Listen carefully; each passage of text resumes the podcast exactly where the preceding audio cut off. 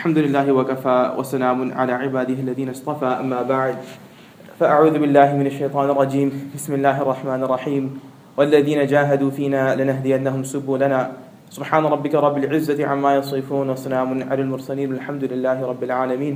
اللهم صل على سيدنا محمد وعلى آل سيدنا محمد وبارك وسلم. اللهم صل على سيدنا محمد وعلى آل سيدنا محمد وبارك وسلم. اللهم صل على سيدنا محمد وعلى آل سيدنا محمد وبارك وسلم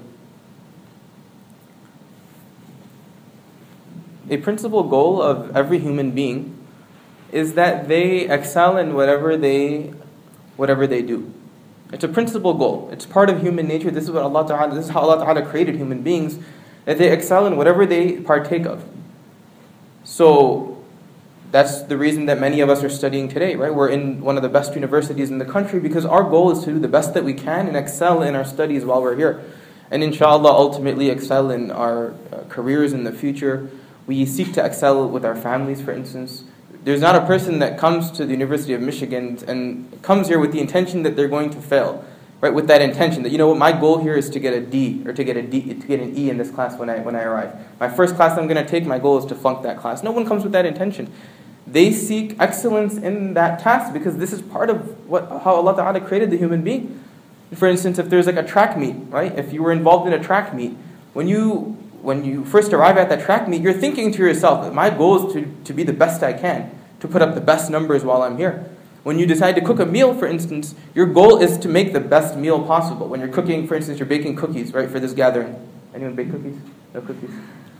Uh, but if, for instance, you, you want to bake, you, you make big cookies for a gathering or for you know, your spouse or for your children or for your parents or for your friends, your goal is to make the best possible uh, dessert. It's not to uh, fail at that. You're not trying to make the most distasteful form of food. You're trying to make something that's appealing, that's pleasing to the tongue, something that someone would taste and say, Alhamdulillah, this is, this is something that's of substance. This is quality. This is, this is good. So your goal is to make the best possible thing. Rarely do we attempt to sabotage anything that we are involved in.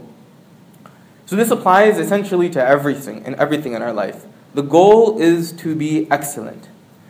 And this is from the sunnah of the Prophet ﷺ as well. In fact, he told us, he said in a hadith, Inna Allah kataba al-ihsana kulli shay. That Allah Ta'ala has prescribed excellence in everything. Allah Ta'ala has prescribed excellence in every single thing that we do. So we know about what it means to be excellent when it comes to the things of this world, right? When it comes to doing well in school, when it comes to doing well in sports, when it comes to doing well in cooking, when it comes to doing well in, in wearing nice clothes. We know what it means to be excellent in that regard. The Prophet ﷺ, out of his immense mercy to all of us, he taught us what it means to be excellent in deen as well. He taught us what it means to be excellent in deen as well. He, he's written it up for us so that we so that something that we can something tangible something that we can take and something that we can inshallah hope to accomplish. And that definition exists in this beautiful hadith that many of us have heard some of us have probably even studied and uh, and that is the hadith that's known as hadith jibril when a man had come in the company of the prophet ﷺ and in the company of the sahaba and that man or what they thought to be a man or who they thought to be a man taught them about their deen so this person had come once, and it was in the company of the Sahaba. The Prophet ﷺ was sitting with the Sahaba, and a man had come. And it was someone that they had never seen before. The Sahaba, Umar radiallahu anhu, he narrates this hadith, and he says, This is someone that we had never seen before. But when we looked at him, he had these, these, these bright white clothes, right? Like stunning white clothing. He had jet black hair. And on him, they said there was no, they couldn't find the uh, safar, like the, the, the effects of traveling. You know, back then, if someone would be traveling from one place to another, it's not like today where you're comfortable on a plane, nothing, you know, you can't, you can't tell if someone's traveling or not. But back then, if somebody was traveling for days or let's say weeks, you'd be, you'd be able to see that on their face, you'd be able to see that on their clothing. But his clothes were, you know, bright white, stunning white clothes, right? Just freshly bleached, tied, that doesn't damage, right? And so that was the type of clothing he was wearing and, but they didn't recognize him. And he came and he sat down in front of the Prophet ﷺ. He sat right in front of the Prophet ﷺ. Right? And he says, فَأَسْنَدَ رُكْبَتَيْهِ إِلَىٰ رُكْبَتَيْهِ وَوَضَعَ كَفَيْهِ عَلَى فَخِذَيْهِ He sat and his knees, رُكْبَتَيْهِ إِلَىٰ رُكْبَتَيْهِ The Prophet was right here. And he was sitting knee to knee with the Prophet ﷺ. So the, of course the Sahaba are shocked. Who is it that comes with that doesn't even that we don't even recognize, but that comes and has the nerve to sit right in front of the Prophet ﷺ.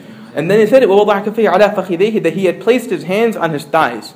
Now we don't know from the hadith, uh, from there's a difference of, of, amongst uh, interpretation on whether his hands were on his own thighs or on the thighs of the Prophet ﷺ. But in any case, he was sitting like this or he was sitting like this. So if the Prophet ﷺ was here, he's sitting like this or he was sitting like this. So then he tells the Prophet ﷺ, he said, أخبرني عن الإسلام. He said, teach me about Islam.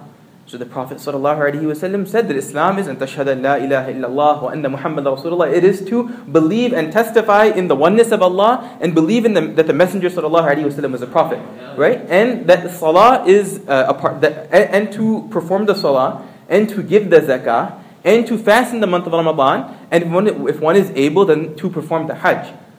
So this man's asking the Prophet ﷺ, the Prophet ﷺ answers it in this manner. He gives what we consider to be Islam, right? The five pillars. If someone asks, what are the five pillars of Islam? This is where it originates from. It originates from this hadith when, when this person had directly asked the Prophet ﷺ, what is Islam?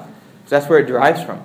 So after the Prophet ﷺ answered this, this man, or whom they perceived to be a man, he said to the Prophet ﷺ, he said, Sadaqta. He said, you are correct. This is the truth.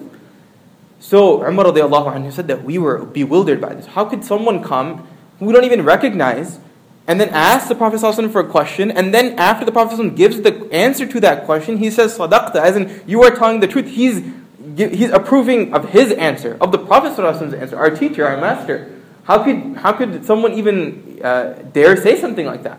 They were just amazed at this. So then the person had said, أخبرني عن الإيمان. So tell me what is Iman?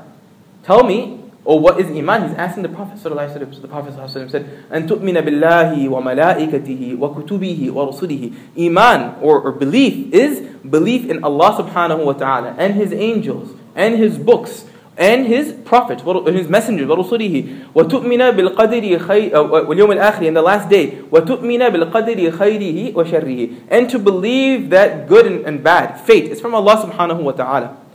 so the Prophet ﷺ now defined for us, because the hadith are for really, I mean, the benefit is for the ummah of the Prophet. ﷺ. He defined for us what is Iman. So now we know what faith is. So we, would be, we should be satisfied. This man responds to the Prophet, he says, Sadaqta. Again, Sadaqta, you are saying the truth. So again, the Sahaba are like, how is it that this person is asking the Prophet for an answer? This is the teacher who teaches us everything, and he's saying, yes, you're telling the truth. He's approving of the answer of the Prophet. Wasallam. So then the Prophet then the man asked the Prophet ﷺ another question. And this is sort of the crux of what I want to get to. Then he asked the Prophet ﷺ, Mal ihsan. What is ihsan? What is ihsan? Right? Ihsan comes from, for those of you that have studied Arabic, verb form for, right? Ahsana yuhsinu ihsan, to, to be excellent, to excel in something. Uh, so what is ihsan? So the Prophet ﷺ says, أن تعبد الله كأنك تراه to worship Allah subhanahu wa ta'ala as if you see Allah as if you see Allah subhanahu wa ta'ala فإن لم تكن تراه فإنه يراك and if you aren't able to reach that state where in your worship you are it feels as if Allah subhanahu you're seeing Allah subhanahu wa ta'ala, then at least the state in which while you are worshiping, you know that Allah ta'ala is watching you. You can perceive that Allah subhanahu wa ta'ala is watching you. That is what ihsan is. That is what excellence in this deen is. That's the definition of excellence. That when a person is able to worship Allah in such a state that it's as if they're seeing Allah subhanahu wa ta'ala. That when they throw their hands up and prepare for salah, and they tie their hands, they're on a completely different level. As-salah mi'raj al-mu'min. The salah is like the ascension of a believer. That when they're praying, it's as if they literally feel as if they're standing right before Allah subhanahu wa ta'ala. Right before Allah ta'ala. When a person's able to achieve that state, that's when they've reached excellence in this deen.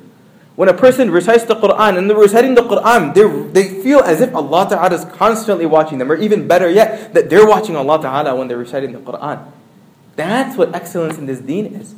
So the Sahaba were bewildered. A few more questions were asked by this man, and ultimately the man had left. And the Prophet sallallahu the, the, the Prophet asked uh, the Sahaba, who, who is this person? Do you know who it was? So they said, Allah subhanahu wa ta'ala and His Messenger know best. What, what do we know? So the Prophet said, this was your, this was Jibreel, the angel Jibreel alayhi salam, atakum yu'allimukum dinakum, that he had come to teach you your faith. Jibreel alayhi salam had come to teach us what Islam really is, what Iman really is. And for the purposes of this gathering, what is the reality behind ihsan? What is it to be excellent in deen? So ihsan is a state that a person achieves over a tremendous amount of work on their part and the work of their teachers. Ihsan isn't something that a person can just develop overnight. You might make the intention when you begin to pray your salah that I, I can see Allah subhanahu wa ta'ala now that I'm praying. But that feeling or that perception might last just a few moments, but it'll just disappear. But ultimately, through a person's spiritual rectification over time with the remembrance of Allah and through the points that we'll cover, a person reaches such a state that one, their entire life is a form of ibadah for them. And through this ibadah, they are constantly envisioning Allah subhanahu wa ta'ala. They, as if Allah ta'ala is always with them. Right? Like when, they, when a person becomes a friend of Allah subhanahu wa ta'ala, they feel, they feel that Allah ta'ala is always there. And Allah ta'ala mentions this in the Quran. He's so close to the believers, right? نَحْنُ أَقْرَبُ إِلَيْهِ مِنْ حَبِلِ الْوَرِيدِ He's so close to the believer, he's closer than the vessel of the neck or the lower part of the skull. That's how close Allah ta'ala is to the believer. Now we've heard this verse We've read this verse in the Quran, we've maybe understood the translation, heard the tafsir, but how many of us have experienced that level of proximity, that degree of proximity to Allah Ta'ala, that He's closer to us than the, the vessels of our neck? In the vessels of our neck, that's how close Allah Ta'ala is. So that's the reality behind ihsan. It should be a goal of every single one of us that we reach this state, or that we begin to experience this state. It shouldn't be sufficient for us that we worship Allah subhanahu wa ta'ala uh, for the sake of worshipping Allah subhanahu wa ta'ala. That we follow the sunnah of the Prophet for the purpose of following the sunnah. Or even for the purpose of, you know, inshallah entering Jannah. It, it's totally permissible and there's nothing wrong with that. But Allah Ta'ala has given us the opportunity to experience this deen in a way that, uh, that, that, that is beyond our imagination. And we should seek to be excellent in that. Why not? Why shouldn't we be excellent in deen? Why shouldn't we be an excellent in deen? If Allah has given us the ability to be excellent in our school, be excellent in our jobs, be excellent in, uh, in our clothing, in our cars, in our homes, then we absolutely should be excellent in our deen as well. There's no excuse for you and I to be excellent in our deen. We should reach the pinnacle of this faith, and that is to worship Allah as if we are seeing Allah subhanahu wa ta'ala. That is to worship Allah ta'ala as if we are seeing Allah subhanahu wa ta'ala. So now the question then arises in the minds of you know many of us how do we begin to attain this state or begin to achieve this state? How is it that we can bring ihsan into our life? How is it that we can experience the state of ihsan? A fundamental principle, in order for us to understand how we can get to the state, it lies in understanding the difference or how Allah Ta'ala made the human being. So Allah subhanahu wa ta'ala made us as human beings and He made us of two parts. He made us of two parts. He made us of one, a, phys- a body, a physical body. And the physical body, you and I, we see. You see me talking here. I see you. This is the physical body, right? The physical body, our hands, our limbs, etc. And Allah Ta'ala created us of a soul as well. A soul. Now that soul predates the body, and it will postdate the body as well. The body is just here for 40, 50, 60 years. It's just a vehicle, a mode of transportation, so that the soul can be, can be seated, so that it can take hold and take place. But the soul was present well before, right? There was a day before that none of us remember, but it comes in the Quran, Yawmu Alas, when we had all stood before Allah Ta'ala. And Allah Ta'ala asked all of us, Alastu be Rabbikum, am I not your Lord? Right? Qalu bala. We all said, of course, of course you're our Lord, Ya Allah. Of course you're our Lord. Right? This was the soul that was there. There was no physical body at that time. Eventually, Allah Ta'ala created a body for us, right, through the wombs of our mother. And it took time, right? خَلَقَ الْإِنسَانَ مِن نُطْفَةٍ, right? Uh, or ثُمَّ خَلَقَ النُّطْفَةَ عَلَقَةً فَخَلَقَ الْعَلَقَةَ And it's detailed such beautifully, right? If you study embryology, only now we're beginning to understand, you know, how, uh, how uh, impressive that whole process is. Right? The Quran had, had said this many years ago. So the body over time it grows, but that's the soul that's the seed for where the soul lies. And then eventually the body will disintegrate, disintegrate and it'll just disappear. Right? There'll come a time when we'll pass away, our bodies will be placed in our grave, and that'll be the end of the body. Right? The, the soul will return for a brief period of time, but the, the, gra- the life in the grave and the life on the, the day of judgment, barzakh. I mean, all this time, the life in Jannah and Jahannam, there's no, phys- there's no physical body, right? The flesh and the, the, that I have, the, the facial hair, the, I mean, the clothes that I wear, this is just part of the body. The soul is what's of the most importance. So, that, that's something that we have to That's the premise that we have to understand. That Allah Ta'ala created us from a body and He created us from a soul. Now, the body is fed by things of this world, right? Just like the body was created from this world, things of this world feed the body as well. So, things that feed the body, for instance, are water. Water comes from the ground, right? It's part of this earth. That's what nourishes the body, that's what sustains the body. the body is sustained by food and crops from this earth. We eat, you know, corn, we eat fruits and vegetables, and all these things. These, these rice, these come from the earth. This is how the body is nourished. The body is nourished by the air that we breathe, for instance. This is how the body is nourished. So everything comes back to the uh, the earth. For instance, the body is protected by shelter, right? We need shelter to live. So what is the shelter of today? It's these buildings, the, the, the, walls and the brick and all of these things. This is shelter. Our homes are made of what? Wood. Uh, they're made of mud, limestone, you know, these sorts of things. Cement, concrete. These are all things from the earth. So shelter, food, these sorts of things that protect and nourish and sustain the body, they come from things of this world. The soul is only nourished by things that are above the heavens. Right? This is from the amr of Allah subhanahu wa ta'ala. This isn't from creation. This is from above the heavens, from Allah subhanahu wa ta'ala directly. So the things that nourish the soul are not the things of the body. So a piece of chocolate will never nourish the soul, no matter how tasty it is. Ice cream will never nourish the soul, no matter how, how uh, which flavor you're trying. It could be the 33rd flavor. How many flavors are we on? 31? 32nd flavor. It could be the 32nd flavor. It'll never nourish the soul. The soul will never be nourished by these things. The soul will never never, never be nourished by a, a movie, for instance. It'll never be nourished by television. It won't be nourished by this. This isn't from this, that's from this world, but what's above the heavens is what nourishes the soul. So good deeds nourish the soul. The recitation of the Quran nourishes the soul. The uh, remembrance, the dhikr of Allah subhanahu wa ta'ala nourishes the soul. The, uh, the salawat upon our beloved Nabi sallallahu alayhi wa that's what provides light for our soul. That's what keeps our soul alive. And a, a, a, person that recognizes this and spends time feeding their soul, their soul becomes elevated. They become people of happiness, people of contentment. Nothing shakes them, nothing moves them. They're so content in this world because their soul is what they elevated. Now, there are people who will spend their time nourishing their body, completely focusing on their body, what their body looks like, you know, how, how attractive they might uh, be to other people, what their clothes are like, what if their shoes match their, you know, their hat, and if their jacket matches their socks, and all these. They're so caught up in these things, thinking that this is what brings happiness into, the, in, into their life. They think that, the, that by, by focusing on the body, that they'll be able to uh, achieve some, something. But in reality, it's the soul that needs to be elevated. And when the soul is elevated, and that soul can reach this place of ihsan, or this maqam, the state of ihsan, so our goal should be to focus to, to, focus on our to focus more on our soul than on our body. Now our body has needs, and the Prophet ﷺ recognized these needs, and Allah Taala expects us to protect the body. Meaning we can't walk around without clothes, we can't walk around without eating, we can't fast for days on end. Right? The Sahaba, uh, Sahaba had, some Sahaba had come to the Prophet ﷺ, and they wanted to neglect the needs of their body altogether. They came to the Prophet ﷺ and said, "We want to fast and not break our fast. We want to keep fasting. We don't even want to break our fast." We have wives, but we don't want to uh, have a, an intimate relationship with our, with, our, with our spouse at night. We don't, we don't want to refrain from all of these things because these things just feed the body, feed the body. But there's, of course, a balance. And the Prophet said, no, I fast and then I break my fast. You know, the Prophet ﷺ is such a balance, right? So he's reminding us that the body has needs and you have to fulfill the needs of the body. We need a place to live. We can't just, you know, hang out in the caves or hang out in, you know, on the streets and just think that this is, this is what this world is about and it's just passing. We have to fulfill the needs of the body, but we don't have to go beyond that and engross ourselves in the desires of the body. On the flip side, we should focus on our soul, fulfill the needs of the body, but then work on the soul and elevate the soul.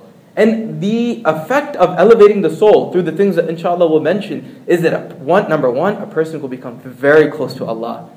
Very close to Allah subhanahu wa ta'ala that they won't need any other friends. Right? The entire world can turn their back against them. But they are so close with Allah subhanahu wa ta'ala, they know that this is my Allah. He's the one that created me. He's the one that's, that's allowing me to, to walk and talk. He's the one that's even given me life altogether. He's the one that I'm going to return to, and He's the one that I'm going to stand before on the day of judgment. Why do I need any other friends in this world? But why do I even need that? They have, they're so focused on Allah. Allah. It's important to have these things. I don't mean to suggest that we don't have friends and things. But what I'm saying is that when a person has Allah subhanahu wa ta'ala, then, then everything else has become secondary. So by elevating the soul, a, per, a person becomes very close to Allah. Another effect of elevating the soul is that a person becomes very happy. Right? True happiness is achieved from elevating and feeding the soul. Not from feeding the body, from feeding the soul. In this day and age, we've done whatever we can to feed the body in order to make ourselves feel happy. Right? So we'll go, if we, for instance, don't feel happy, we'll go purchase like a new mattress set, right? Or something, a new bedroom set. We'll get a new pair of clothes, for instance, thinking that these things that are from this world are going to make us happy. a particular, we'll go try, try out a gourmet meal, a seven course meal at, at a restaurant, thinking that if I have this meal, then I'll now be happy forever. I'll be happy. But in reality, is that happiness is just temporary. And a person comes back a few days later and, and they're in the same state that they're in, if, if not a little bit worse. And the reason is because they, they didn't understand this concept. They thought, that by, they thought that by feeding the body they would become happy, but happiness is a characteristic of the soul, not of the body. So when they fed the soul through the remembrance of Allah, through the things that I had mentioned, then they become very happy. It's almost an effect of someone that feeds the soul. So it's very important for us to understand and recognize this concept because this is what will grant us success in this life and, of course, grant us success in the hereafter.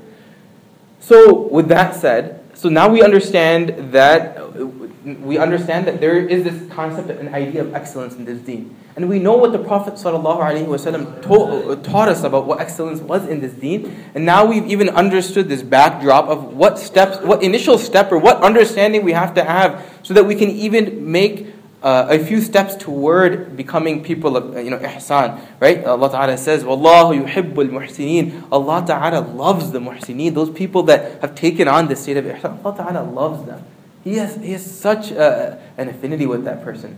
Right? And everyone, all of us are able to get to that state. Don't think that the deen isn't, isn't, is beyond what I'm able to bring into my life. We can all be excellent in it. We can be excellent in the deen just like we can be excellent in anything else. So just a few things that I'd like to highlight, a few steps, or you could say um, practical steps that a person can take, inshallah, to begin to see these changes within their life. Inshallah, we'll, we'll mention a few of these, inshallah, and then, and then we'll wrap up. So, just three advices, you know, for myself first and foremost, and for all of us, uh, of ways that we can, we can begin to experience the state, bring the state of ihsan uh, into our life.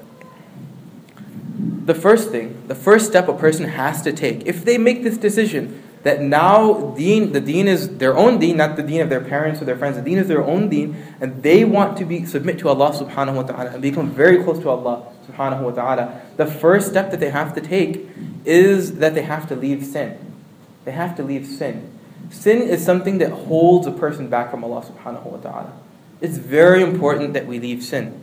Because you can think of it, you know, if you can think of like a ship, for instance, trying to get from one island to another island.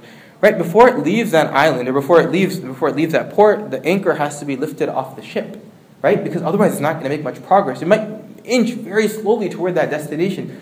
It, will take forever for it to get there, if it'll ever get there. Right? So the anchor has to be lifted off. Our teachers say that sin, a person when they're engaged in sin, it's as if that anchor is still on, uh, is still on them. It's weighing them down, pressing them down, and they're, they're having difficulty making progress toward Allah. They aren't able to move closer to Allah subhanahu wa ta'ala. So our goal, the, the first step, uh, is, is to leave sin. And it's very easy for us to repent from sin. Leaving sin is a little bit difficult, but there's steps that a person can take. But once a person decides that they're going to leave sin, Allah subhanahu wa ta'ala is so merciful. He's so merciful. He's happy to forgive you of, of your prior life of sin. He's happy to forgive all of that. Right? The Prophet ﷺ said, Kullu bani Adam khatta'un. That every son of Adam is a khatta. They are a sinner. Not just any sinner. They're a profuse, you know, they perpetuate the sin. They're, this is, they're so engaged in sin. The Prophet is saying this, وَخَيْرُ الْخَطَّائِينَ التَّوَّابُونَ But the best of those that sin, meaning all of us, because we're all the children of Adam, with the exception of the prophets who don't sin, we're all the children of Adam. The best of those who sin are those that repent to Allah, right, regularly. The people who regularly repent to Allah. Allah subhanahu wa ta'ala loves it when the believer turns back to Him. It just takes a moment, right? The Prophet said, At-ta'ibu min al-dhanbi la. That a person that repents from sin, it's as if they never committed the sin altogether. Meaning, it, there's no record of it. It's not like it's on the day of judgment, it's going to show up and say, oh, you did this thing, but you know, we're going to overlook it today. It, there's no record. It's wiped away altogether, right? And inshallah, the angels will even replace it with something that's good. So a person that repents from sin is as if they have no sin altogether. So when a person decides that they want to tread this path to Allah subhanahu wa ta'ala, the first step that they have to take is leave sin and, and, and perhaps more importantly, or equally as important, is to repent from their sin. It just takes two minutes. It doesn't take very long at all. A person just prays two rak'ah, or they don't even have to pray two rak'ah. But if they turn to Allah subhanahu wa ta'ala sincerely and ask that Allah ta'ala erase their history of sin, 20, 30, 40 years of sin, Allah ta'ala in a heartbeat will do it. It doesn't take longer than that. Just a heartbeat, Allah ta'ala will do it. In fact, they say that it's easier for Allah subhanahu wa ta'ala to forgive us of our entire lifetime worth of sin. To forgive us for an entire lifetime worth of sin than for us to commit those sins altogether. Because for Allah subhanahu wa ta'ala to forgive us, does it require any effort on His part at all? None. Nothing. Allah Ta'ala's reign doesn't increase or decrease. Irrespective of what we do, it doesn't go up or down. But for us to have to commit sins, it requires a little bit of effort on our part, right? It takes some effort to sin. Some physical effort to sin, some emotional effort to sin, some psychological or mental effort in order to sin. For Allah, it doesn't take any effort at all. So it's far easier for us to sin and sin and sin and sin than for Allah Ta'ala to forgive us for a lifetime worth of sin. It just takes a moment. That's all we have to do, that we have to pray two rak'ah at night, you know, in the middle of the night. Or you could do it in the daytime if you don't have time at night. And say that, Ya Allah, I am a criminal. And I have spent my life sinning against you. Ya Allah, I seek from you your forgiveness and your mercy. Allah Ta'ala will do it. So the, that's the first thing that we have to do, is that we should repent from our, from our prior sins. Because once that weight is not lifted off, that, that anchor is not lifted, right? And, and, and that, that the pressure that's been holding us down is gone then the sky becomes a limit. Then you begin to make quick progression toward Allah subhanahu wa ta'ala. He can very quickly become your friend. The challenge in today's age is leaving sin, it's not in performing good. But we don't want to leave that life of sin. But if we decide that we're going to leave that life of sin, and, and I mean, out of all of us in this room, I can say pretty comfortably, very comfortably, that, that uh, I'm involved in more sins than any of you. And I've always, this has always been that way. But Allah Ta'ala has made it so easy for us to leave sin. Right? He just wants us to come back to Him. Sin is the challenge in today's age. So a person should turn away from sin and repent to Allah subhanahu wa ta'ala for their prior mistakes, and Allah ta'ala in a heartbeat will forgive them. It's not, it's not difficult at all. This one pitfall that people make, uh, this is the first, this is number one of, I have three points uh, of, of, of ways that you can develop your relationship with Allah and inshallah reach the state of ihsan. So the first thing is this whole idea of repentance, right? Doing tawbah. Just the one pitfall that people often make is what they do is they justify sin. They defend sin. That's the last thing that we should do. That's the last thing we should do. And I, I don't, so I'm not saying this because, you know, there's differences of opinion on what is that. And I'm not even getting into that. But in general, we should never justify a sin. We should take sin as sin. If it's something that Allah Ta'ala has said to be haram, then it's haram. If Allah, Allah subhanahu wa ta'ala said, or the Prophet said it's, it's, it's impermissible, then it's impermissible. We should leave it at that. The reason I say that is because when you begin to make sin permissible, then you're doing an injustice to yourself and no one else you are creating injustice for yourself. Look, Prophet ﷺ said we are people who sin. Am I right? He said, "Kullu bani Adam We are people that regularly sin. Now, on the day of judgment, when we stand before Allah Subhanahu wa Taala, uh, and Allah Subhanahu wa Taala asks us about a particular sin that we perform, we have two options. We can either say to Allah, Ya Allah, we're sorry. I was a criminal. I shouldn't have done it. I tried. I tried. I knew I shouldn't have done it, yet I, I, I pleased it. I'm, I'm so sorry. Allah subhanahu wa ta'ala can overlook that sin in a second and enter us into His gardens.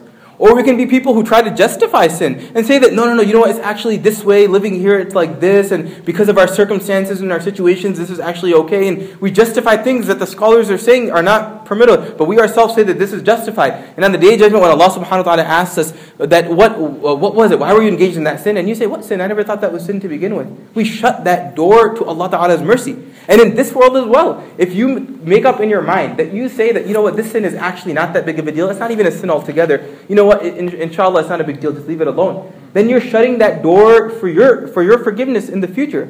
Let's say that uh, there's, there's, there's a, the difference between two people who sin. There's one person who sins in this world. Um, let's use an example. I don't know. Let's say, for instance, uh, you know, using heroin, for instance, right? Someone justifies heroin and says that heroin is something that's permissible right? And there's another person uh, who, so there are two people who are engaged in the sin of, of, of, of shooting themselves, for instance, heroin.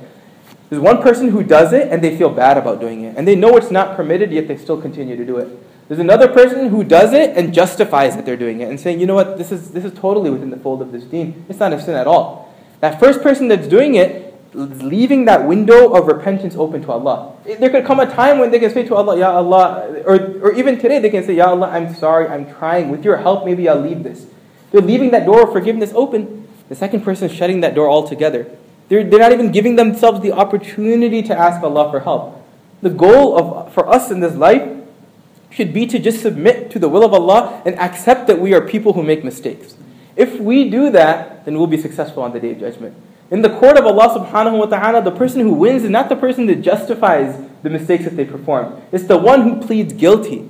It's the one who pleads guilty because Allah loves it when the, when the servant pleads guilty and accepts their mistakes, accepts their faults, and says that sin is sin and they were just weak and not able to overcome it. Allah Ta'ala loves the attitude of that servant and He's happy to place that servant in Jannah.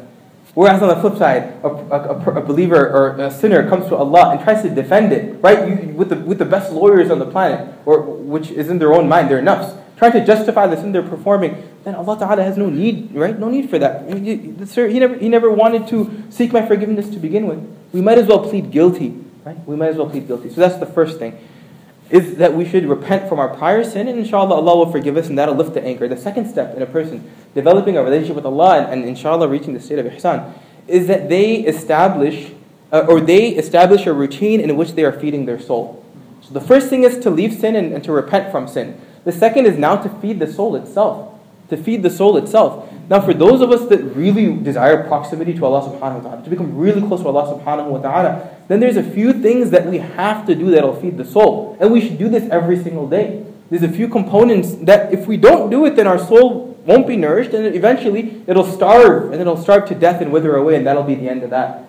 But we have to sustain our soul in some way. And the way we do so is through an established routine. We aren't people of randomness. We are people who have a routine of, we know when we wake up in the morning what we have to do with, with regards to our dhikr, what we're, with regards to our Quran, with regards to our salawat. We know what we're going to do. We, have, we know what we have to do when we wake up. So there's a few things that are very essential. There's a few things that are very essential and, and I'll mention it, and of course, I'm sure inshallah Tawfiq can mention it, but there's a few things that my teachers say that the soul needs in order to be able to, to nourish itself. The first thing is that we should, every single day, we should do istighfar. We should repent to Allah subhanahu wa ta'ala. And I had already mentioned tawbah before, but we should, on a daily basis, do istighfar. My teachers say 100 times in the morning, you can write this down if you'd like, 100 times in the morning we should do istighfar, and 100 times in the evening we should do istighfar. Right? Because when a person is doing istighfar, one is that if we go home now and we do tawbah to Allah Ta'ala, Allah Ta'ala will wipe away our entire lifetime worth of sin. There's no issue there. But then we will, if we continue to make mistakes as the days go by, then every single morning and every evening we should spend time auditing our life, right? Just like you would bring in an, an internal auditor to review uh, the, uh, you know, before you submit that proposal, for instance, right? Or before you submit your finances. Similarly, we should internally audit our own lives. Before Allah Ta'ala audits uh, our life the, in the day of judgment. So every day we should sit in the morning and in the evening we should do istighfar. Astaghfirullah, astaghfirullah rabbi min kulli dhanbin wa atubu ilayh. Something of that sort, but every day we should do istighfar. The second thing that's essential for the soul is salawat upon the Prophet sallallahu alaihi wasallam. It's absolutely necessary. Because one, it helps, one, Allah Ta'ala mentioned in the Quran, Allah wa malaikatahu yusalluna ala nabi. There's only one deed that's mentioned in the Quran, one form of worship you can say, that we do, and Allah Subhanahu wa Ta'ala Himself partakes in that. And not only does He do it, but the angels also do it. What else is there? Allah Ta'ala doesn't pray. Allah Subhanahu wa Ta'ala doesn't fast. Allah Ta'ala doesn't recite Quran. He doesn't have to do any of these things. But the one deed that Allah Subhanahu wa Ta'ala says, I myself take part of this as well, is sending salawat upon the Prophet It's absolutely necessary. The Prophet said, Man wahida. One who sends salat upon me one time, sallallahu alayhi ashran. Allah loves this, that Allah Ta'ala sends salat upon that person ten times. For each one time you say Sallallahu Alaihi Wasallam or Allahumma salli ala Muhammad, Allahumma salli ala Sayyidina Muhammad. So this is an essential feature of feeding the soul. So my teacher said that what you should recite salawat on the Prophet Sallallahu Alaihi Wasallam 100 times in the morning and 100 times in the evening. Minimum. 100 times in the morning, 100 times in the evening. A third component, essential to the, to the soul, right, that feeds the soul, that can protect it from dying, is uh, recitation of the Quran. Every day we should recite the Quran. There should not be a day that goes by where we don't recite the Quran if the Quran isn't there nourishing our soul, right? Just like we wouldn't miss a few days of eating. We eat three times a day, right? If we were to miss food for three or four days, our physical bodies would just deteriorate, wither away, and then that'll, it'll just it'll die. The soul needs the, the, the feed of the Quran as well. If we go a few days without reciting the Quran, then that soul will just shrivel up. The Quran is food for the soul. So every day we should spend at least 15 or 20 minutes reciting the Quran. Now, if, you know, uh, Mufti Rabbani had mentioned, he says that if you, if you don't have a habit of reciting the Quran, make it a goal in your life that every day you spend three minutes reciting the Quran. Three minutes reciting the Quran, even if you don't understand it. The reward isn't just in understanding the Quran, the reward is also in reciting the word, the letters of the Quran. There's a particular reward associated with it, a particular barakah associated with it. Your life will change if you go every day reciting the Quran. So he said three minutes of Quran. For those of you that already have kind of a habit, then at least 15 to 20 minutes you should recite the Quran every single day. There shouldn't be a day that goes by. There should ne- never be a night that we go to sleep when we haven't recited the Quran. It just shouldn't happen. Again, this is for people that are seeking excellence. If you're seeking something else, this doesn't apply. If you are seeking excellence in deen, then this absolutely applies. So, recitation of the Quran, we have the ability to read Quran 15 to 20 minutes a day. If you were to calculate how much time in the day we just reread, right? Calculate all the websites and the Facebook pages and, and the tweets and our text messages and uh, you know the books from school. If we were to tabulate how much time we were we read all of those things, it would be hours and hours and hours. For some of us, it might be 12 hours in a day. All all I'm saying here is just 15 or 20 minutes where you read the Word of Allah, and the Word of Allah is very powerful. The Prophet ﷺ said. Um, uh, he said, "Fadlu kalam Allahi ala sa'ir al kalam." That the fadl of the uh, word of Allah, meaning the superiority of the word of Allah over all other types of speech or word, text, right? Writing, text, tweets, Facebook, all these things. The superiority of the book of Allah over all other types of speech is like kafadlillahi ala khalqi. It's like the fadl, the superiority of Allah over all of creation. Tell me what similarity is there between Allah Ta'ala and us? Nothing. Allah Ta'ala is the creator, we are created. Allah Ta'ala is the sustainer, we are sustained. Allah Ta'ala nourishes, we need nourishment. Allah Ta'ala uh, doesn't die, he, and Allah Ta'ala is permanent, and yet we are going to pass away. So there's no similarity between Allah Ta'ala and us. So similarly, the Prophet, Allah Ta'ala, the Prophet is saying that the, the book of Allah is so far ahead of the game. There's no comparison between all types of speech. Put it all together. It doesn't come anywhere near the, the fadl of, of the word of Allah. So we should look, I mean, how much time are we spending reciting the Quran versus how much time are we spending reciting the kalam of people, the, the speech of people.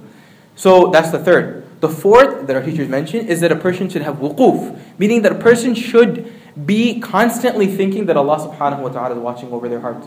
They should always be thinking that Allah Ta'ala is watching over them. This is evidence in the Quran. Allah Ta'ala says, إِنَّ فِي خَلْقِ السَّمَاوَاتِ وَالْأَرْضِ وَاخْتِلَافِ اللَّيْلِ وَالنَّهَارِ لَآيَاتٍ لِأُولِي الْأَلْبَابِ that the science for the ulul albab, those you can say ulul albab translates roughly as the, the, the all stars of this deen, the people that have that you know are excelling right in this deen, that are at the pinnacle of this deen.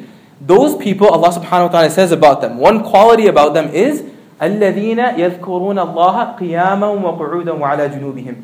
Those are people that remember Allah Subhanahu wa Taala while they are standing, وقعودا while they are sitting, وعلى جنوبهم while they are on their sides while they're on their side. So they are constantly remembering Allah subhanahu wa ta'ala day and night, whether they're eating, whether they're, uh, uh, whether they're interacting with people, whether they're at work, whether they're at school, whether they're in lecture. They're always imagining that Allah ta'ala is with them and Allah ta'ala is watching them. That's the state where our heart stops. Uh, it's called wuquf, al-qalbi is what our teachers say. It's when the heart stops upon Allah subhanahu wa ta'ala. Right? So the, a good way to, to understand this, for, for, those of us that, you know, clarification, if you have a big exam coming up, let's say you have, an, you have the MCAT, I'm sure like every single one of you taking the MCAT, 95% of us. I think when I started uh, here, the first day of orientation or something, they told me that I think they said two thirds or like 70% of all students come to U of M uh, pre med. And then I think like 19 or 20% end up doing medical school. That number drops really quickly. So let's say you have an MCAT exam, coming, the LSAT coming up, for instance, right? When that, when that exam is coming nearer and nearer, that exam is completely on your mind, right? It's, it's ingrained in your heart. You can't get it off. So you'll be eating, you'll be talking with people, you'll be eating your food, but in your mind you're thinking, oh, I got this exam, I got this exam, I got this exam, it's coming up. I won't be able to, uh, I, I, it's coming up in a week. I just, it's always there. You're talking with someone, someone, hey, how's it going? And you interact with them. Right? You're saying, hey, everything's going well. Now you're talking with them, but in your heart, you're thinking about that exam. Right? You are driving, right? You're driving, you're looking at the road, but in your heart, you're so caught up in that exam that everything is about that exam. Right? That's the only thing you can think about. So that is what wuquf is. When your heart is, so that's wuquf for the dunya. Wuquf for the deen is when your heart is on Allah subhanahu wa ta'ala and your heart is constantly connected to Allah. I'll give you another example. If any of you had a, a loved one pass away, like a very close loved one, right? For the weeks or two weeks, three weeks after that person passes away, they're always on your mind. They've been imprinted in your heart. You can't, you can't get it out. So people will be talking to you. They'll be offering condolences. They'll come visit your home. But, uh, you know, and, and maybe they'll even crack a few jokes or they'll bring you food. But the entire time for that week or those two weeks, that person's always in your heart. You can't get them out. You can't get them out. That's wuquf. That's wuquf. So wuquf is that we should imagine Allah Ta'ala always watching over us. We should have wuquf of Allah Subhanahu wa Ta'ala. The fifth that our teachers mentioned is that a person should spend the, the day doing muraqabah, watching over their hearts. Right? The, the raqabah, yuraqibu, which is a which is um, verb form uh, three, right? It takes on this meaning of making an attempt to do something. Raqaba yuraqibu means to attempt to watch over the heart. So the heart is this uh, is, is, is present. It's some it's a part of the soul, and the heart is is uh, is where for everything sort of lies. So when a person really closes their eyes and, and reflects on their own state and looks at their heart, then everything begins to come out. The reality of themselves begins to come out you know they'll begin to see things if like you know when they look when they close their eyes and they're focusing on their heart and all they're able to picture is you know the most the, the, most recent movie that they saw. Or the only thing that they're able to see is you know that sister that they that they that they're so engrossed in. Or the only thing that they're able to see in their heart is uh, another particular sin for instance. Or even like uh, you know uh, the auto show for instance right? It's just that present on their heart. So it's a very uh, it's a very special form of, of muraqabah. When a person, what they do is they sit down, close their eyes, reflect upon their heart, and they, they see what's there. They eliminate all their thoughts, and then they imagine the nur of Allah subhanahu wa ta'ala descending upon their heart, and their heart, in gratitude for that nur, is saying, Allah, Allah, Allah. That's what muraqabah is. So a person should try to spend, you know, a few minutes every day just reflecting upon their state. You could do muraqabah of the grave, where you imagine that you're in your grave. Imagine spending five or ten minutes every day where you close your eyes and you envision that you are lying in your grave. Imagine what kind of an impact that would have on your deen. Right? You'd become so close to, uh, uh, uh, to the hereafter. You'd be thinking about the hereafter constantly. A person that does muraqabah, for instance, of the day of judgment, thinking for five or ten minutes, that there's going to come a day when it's going to be a, very difficult day, you know, where I won't be able to recognize where a, person won't recognize their brother, their father, their mother. Nobody will recognize anyone. That even the prophets will be worried about their fate on that day. People will come to the prophets and they'll ask them to start the day of judgment, and the prophets will say, Nafsi, Nafsi. These are the prophets who never, who never committed sin, and they're worried about themselves on that day. Imagine if a person spends five or ten minutes doing muraqabah of the day of judgment, right? Imagine what their, how strong their iman would become. So uh, th- th- you can do muraqabah on anything. You do muraqabah of the Quran. So muraqabah of the name of Allah subhanahu wa ta'ala is a very powerful form of dhikr when a person imagines their heart calling on the name of Allah subhanahu wa ta'ala. And the sort of the sixth and final essential component of this routine is that a person follows the sunnah of the Prophet. So this is all these things are all food for the soul. Number one is that a person does istighfar every day. Second is that a person does salawat, sends salat on the Prophet every single day. The third is that a person reads Quran every single day. Again, these are the amounts that I've given you 100 in the morning, 100 in the evening of istighfar and salawat, 15 to 20 minutes of Quran every single day, 15 to 20 minutes of muraqabah every single day, wuquf al qalb, where your heart is imagining Allah Ta'ala watching it throughout the day. This is a set routine, a regimen. You can think about this as your homework. This is something that you have to do. Now, of course, there's other paths, and I'm sure Taysir will, will be happy to tell you about the other ways as well, but this is what I learned from my teachers, and this is this allows a person to feed their soul and achieve excellence. So uh, that's the second point. The first was that a person should do tawbah from their sin, leave sin and do tawbah from their sin. The second is that a person should establish a routine of the dhikr every day. That routine I just highlighted the six main points. Every day you should have this routine, because if you if you're if you're random with your deen, you won't make progress. If you're random with your deen, you will not make progress. If you have goals, you will make progress. That my goal today is to recite 20 minutes of Quran. My goal today is to do 15 minutes of muraqabah. My goal today is to do 100 istighfar in the morning and 100 in the evening. Then you, you will make progress. And over time, it might take a month, two months, it might take you know six months, but you'll notice a change in your life from, from point A, uh, from time point A to time point B. Or you can just relax and not take the deen seriously and not have a daily routine, and then you'll be stagnant. The, the third and final point that I, the advice that I have for a person that desires proximity and nearness to Allah subhanahu wa ta'ala and the, that desires this, you know, eventually reaching the state of ihsan, is that they should seek out a loving teacher and mentor. They should seek out a loving teacher and mentor. And uh, Shaykh Taysir will tell you this. It's essentially impossible to make progress in this deen without the du'as of our teachers. I mean, I wouldn't be here right now he wouldn't be here right now. There's no question about it. This deen is built upon our teachers. And not just any teachers. These are teachers who had teachers who had teachers that goes back to the tabi'een, whose teachers were the sahaba, whose teachers were the Prophet. It's essential for the development of a person spiritually to have a teacher, a guide, someone that can help them along the path. The Sahaba had the Prophet ﷺ. He was their teacher. Everything they'd go to the Prophet ﷺ for. The, everything he did, they would take it into their life. Everything he said, they would record it and implement it. That was their teacher. That was their guide. That was the one that allowed them to achieve these high states in deen. These very high states in deen. It was the Prophet ﷺ being their teacher. Who was the teacher of the Tabi'een? The Tabi'een meaning the generation that came after the Sahaba. Their teacher was the Sahaba radiallahu ta'ala anhum. Ali ibn, Ali ibn Abi Talib radiallahu that was, he was their teacher. Right? Anas bin Malik radiallahu ta'ala that was their teacher. They took these people as their teachers, as their guides, and they made a lot of progress in this deen. So it's essential that everyone have a teacher, a guide, someone that they go to, that they report their homework back to. This is how much dhikr they're doing. This is how much Quran they're reciting. These are the evils within them. That when they, for instance, sign up for an event for the MSA, the only thing they can think of is how many people are, are, are going to see my name, you know, when I sign up for this thing. You know, when they are, uh, when they, when there's an opportunity to, to cook a meal or sign up for an iftar, for instance, right? You guys have campus iftar, right? I want to see how many people, how much praise I can get, right? These are these are diseases of the heart that we don't recognize these, and it requires someone else who can recognize them, identify them, and that can work on them, that can remove these evils from our hearts. So it requires a teacher to make progress in this deen. It requires a teacher to remove ill qualities like anger and, and, and um, ostentation and pride and kibr and, and, and takabbur and, and, and greed and stinginess. These are all evils of the heart and it requires someone's assistance in order to make progress with this. Now, the Sahaba had the Prophet sallallahu alaihi wasallam. We apply this principle to everything, to everything in our life. Right? When I started residency, I started, I'm, I'm, I'm doing my residency in neurology right now. Within the first few days of starting residency, the first thing that they'll do is they'll assign me to a mentor. Why are they assigning me to a mentor? They're assigning me to a mentor because they want me to have the company of someone who's excelled in this field. They know that if I spend time with this person, he or she, I spend time benefiting from them, learning from them, seeing the way they, they go about their day, seeing how much time they spend in, you know, for instance, clinic versus research versus, you know, academics versus teaching, then I'll be able to take in these qualities of success as well. Right? This is, this is an essential principle. A basketball team has a coach. No bas- there's not a single basketball team in the country, the NBA, you know, NCAA, there's not a single team that doesn't have a coach. They know that they require someone who's been there, done that, knows the intricacies of the sport that can teach this person how to excel in this.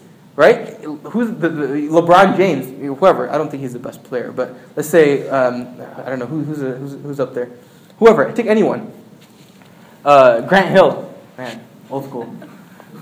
He like retired, but Grant Hill or whoever, Kobe Bryant. These are the best uh, players, uh, you know, in the country.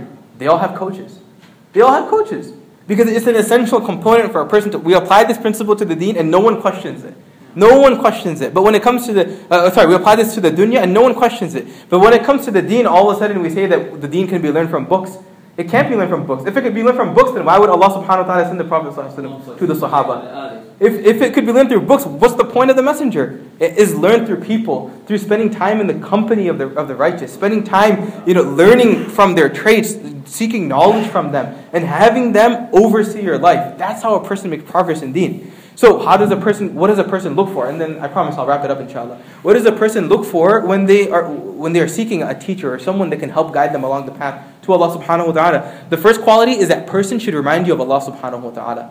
That person, when you look at them, when you interact with them, when you get an email from them, when you talk to them on the phone, when you just when your gaze falls upon them, they should remind you of Allah Subhanahu wa Taala. Enough said. I don't even need to go beyond that. The second is that they should be strict adherent. They should have a, a strict adherence to the Sunnah of the Prophet Right? They should have a strict adherence to the Sunnah of the Prophet sallallahu The mechanism to get to Allah subhanahu wa taala is through the Sunnah of the Prophet sallallahu Allah taala says in the Quran so clearly, "Qul in kuntum tuhibbun Allah fattabi'uni yahibbukum Allah." That if you desire the love of Allah to enter into your heart, or if you desire the love of Allah to enter into your life, which would then mean the state of ihsan and these things, then follow the Prophet ﷺ footstep by footstep. So if there's a teacher or someone that you come across that you see doesn't have qualities of the Prophet ﷺ, or they're neglecting or downplaying the sunnah of the Prophet ﷺ, then run away from them. They run away from go in the go in the other direction because they're going to misguide you. It has to be people that are strict adherents of the sunnah of the Prophet ﷺ. We've seen this in our teachers, right? They're so firm on the sunnah, and they're not doing it just because it's random or because they feel like it, because they know this is the way to Allah. They don't leave a single sunnah of the Prophet. The, the third and final point, uh, quality that you could look for in a teacher, is that uh, they should have a chain or a tradition that links back to the Prophet. Right? Shaykh is, present, is going to bring you teachers that have these links that go back to the Prophet. If someone is self learned, they learn from books and these things, then, then they haven't truly uh, embodied the tradition of this deen. So it should be someone that has teachers who have teachers who have teachers who have teachers whose teachers were the taba tabi'in, whose teachers were the tabi'in, whose teachers were the sahaba, and ultimately that teacher was the Prophet. sallallahu So the first quality is that that person should remind you of Allah. The second quality of a good teacher uh, that can guide you along the path is that person who is a strict uh, adherent to the sunnah of the Prophet.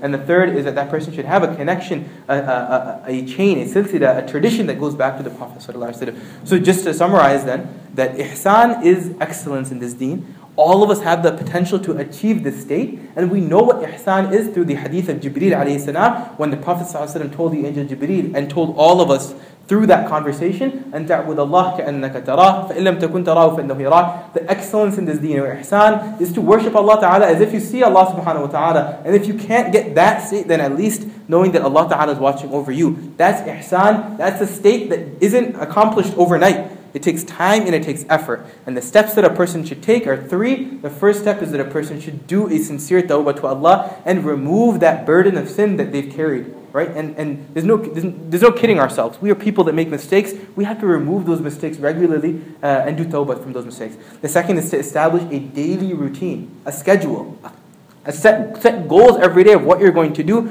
because consistency in this in a routine is what allows you to be regular and over time you make progress. A person that's consistent in, for instance, working out, a person that's consistent working out will see results. They don't see results overnight right? They start off, you know, lifting 10 pounds, 20 pounds, they might get to 50, but over six months, you look at how they physically look and feel, and six months later, they look completely different because they were consistent in their routine. They weren't random. They didn't one day decide they're going to bench 50 pounds, the next day they're going to do 250, they're going to take three weeks off and come back and, you know, run a few laps, you know, upstairs. You're not going to make progress that way.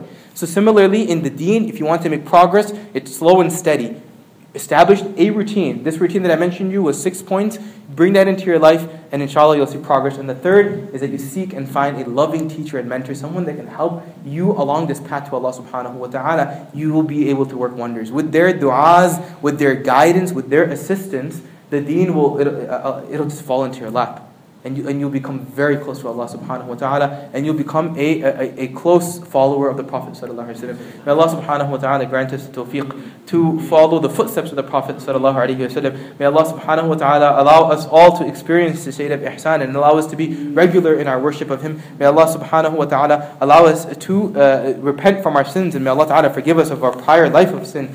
May Allah subhanahu wa ta'ala grant us the tawfiq to have a daily routine in our life where we perform deeds in, in, uh, in service of Him and, and, and we serve humanity. May Allah subhanahu wa ta'ala allow us to find teachers and, and, guides that can guide us along this path to Him. And, and, and may Allah subhanahu wa ta'ala allow us to follow every sunnah uh, and every footstep of the Prophet sallallahu alayhi wa sallam. Wa akhiru da'wana alhamdulillahi rabbil